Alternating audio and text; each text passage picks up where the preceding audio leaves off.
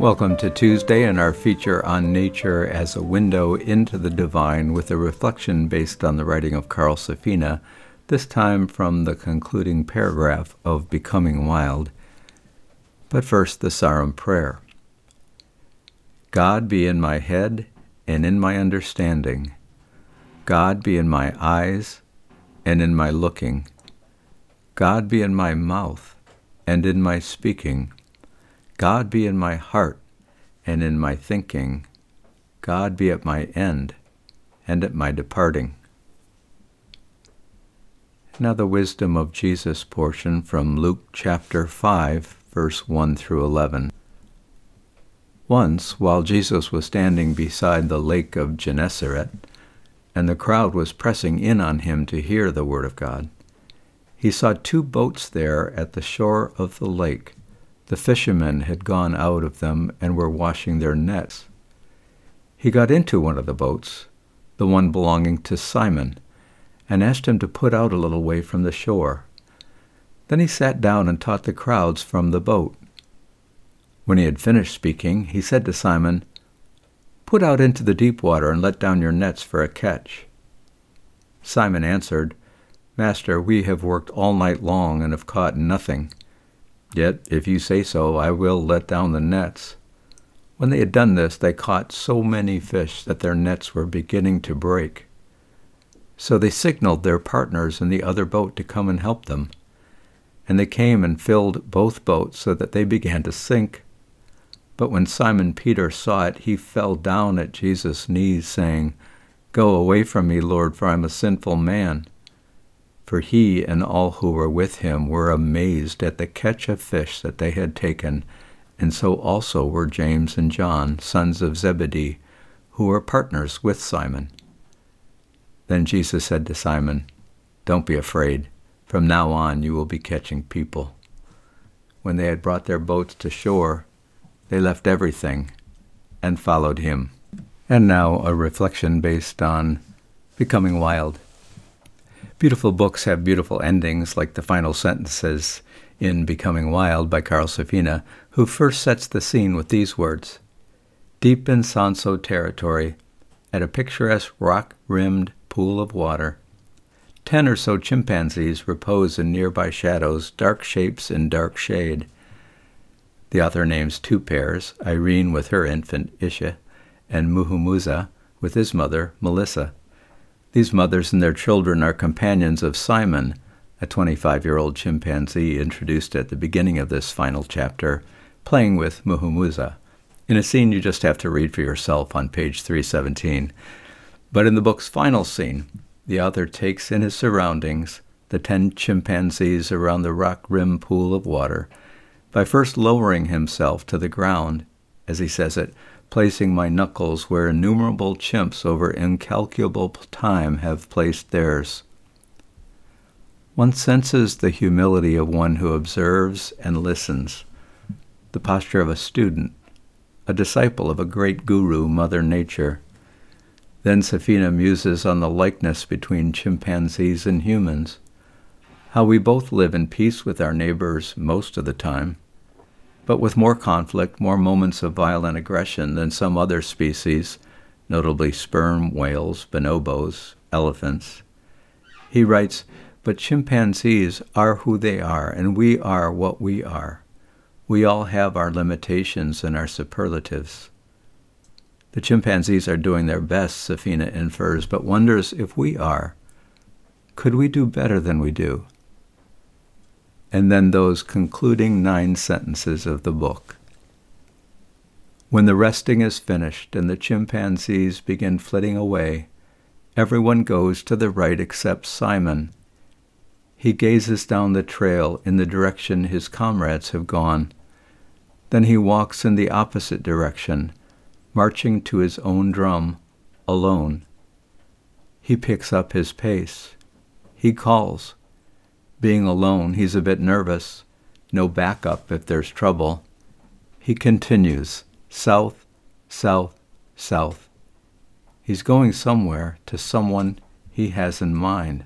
In my chosen spiritual tradition, someone named Simon near a pool of water took the posture of a student, a disciple, following the beat of a different drum, one that appealed to him.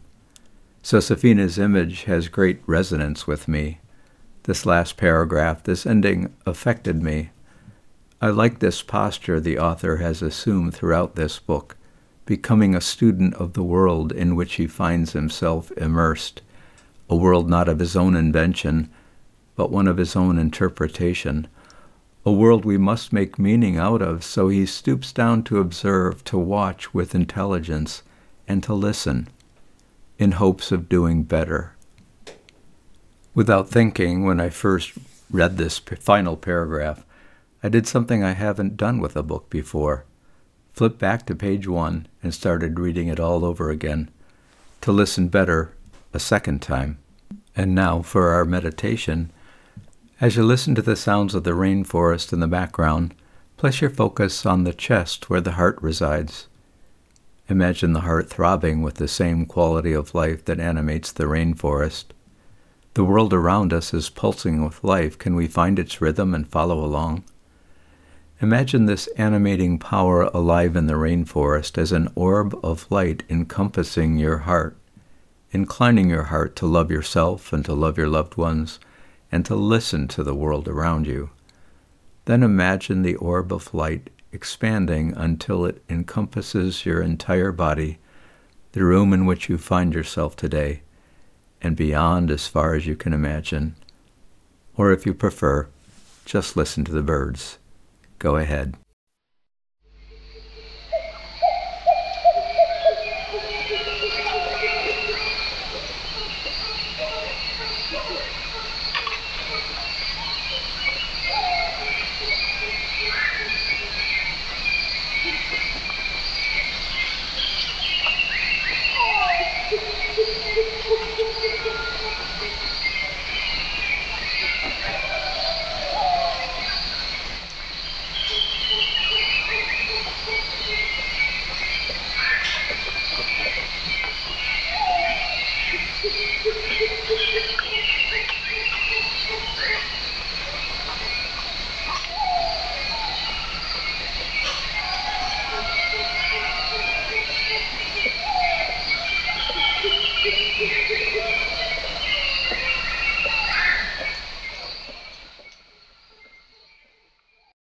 And now, a prayer to the Spirit. Fire of the Spirit, life of the lives of creatures, spiral of sanctity, bond of all natures, glow of charity, lights of clarity, taste of sweetness to sinners, be with us and hear us. And now, over the next minute, simply call to mind your loved ones of any species, plants included, lifting them in the embrace of remembered love to the source of all being, go ahead.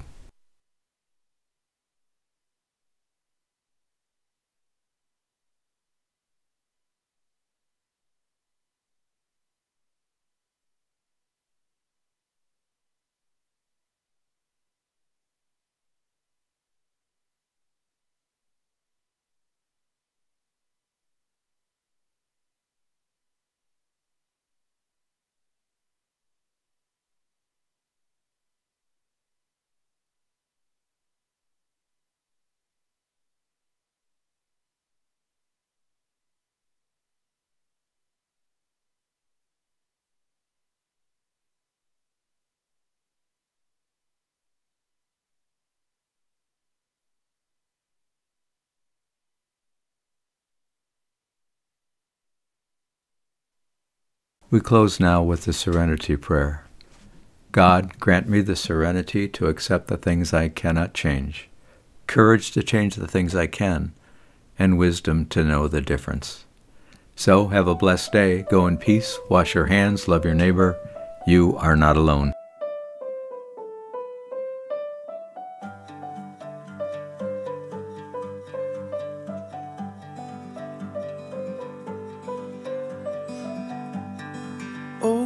Gracious light, so pure and bright, dispel the darkness of our hearts, that by your brightness we may know the light, incarnate word.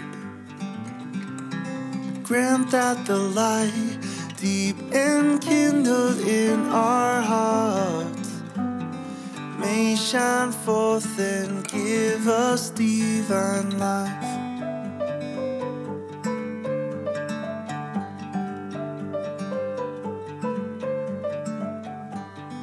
Day spring of life, true light from light, pour into every broken heart. Peace and virtue binded by the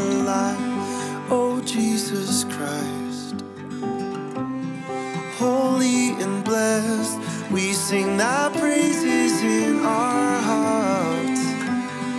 God of heaven,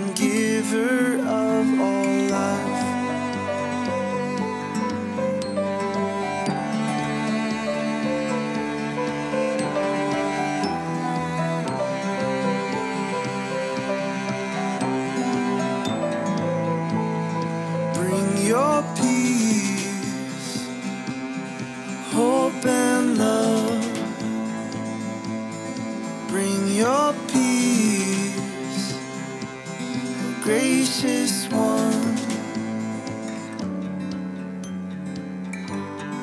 Oh gracious light, so pure and bright, dispel the darkness of our hearts. That by your brightness we may